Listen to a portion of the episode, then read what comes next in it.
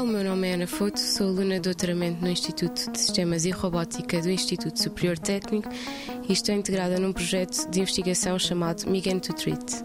Atualmente estou a participar num estudo em que estamos a recolher imagens por ressonância magnética numa população de mulheres com enxaqueca menstrual e o nosso objetivo é estudar uh, alterações funcionais e estruturais nestas imagens. O ciclo da enxaqueca pode ser subdividido em quatro fases. Se nós nos focarmos no momento de dor e contarmos um período anterior de quarenta e oito horas, classificamos como o período pré-ictal.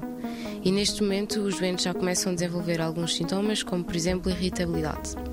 No momento de dor é chamado o período ictal e vinte e quatro horas após este período de dor, os doentes ainda reportam alguns sintomas, como por exemplo declínio cognitivo, e é chamado pós-ictal. Quando os doentes estão fora deste período e não reportam qualquer sintoma, é chamado o período interictal. Nós estamos a recolher imagens nestes quatro pontos temporais, ou seja, ao longo do ciclo da enxaqueca, e dentro das imagens que nós estamos a recolher, uh, recolhemos dados que nos permitem caracterizar alterações funcionais e estruturais no cérebro destes doentes.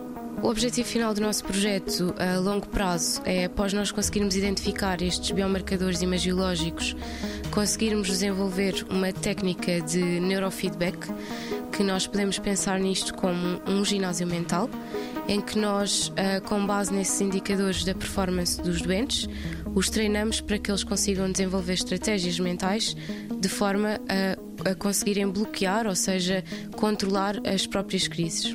noventa segundos de Ciência é uma produção conjunta Antena um, I T Q B e F C S H da Universidade Nova de Lisboa, com o apoio da Fundação para a Ciência e a Tecnologia.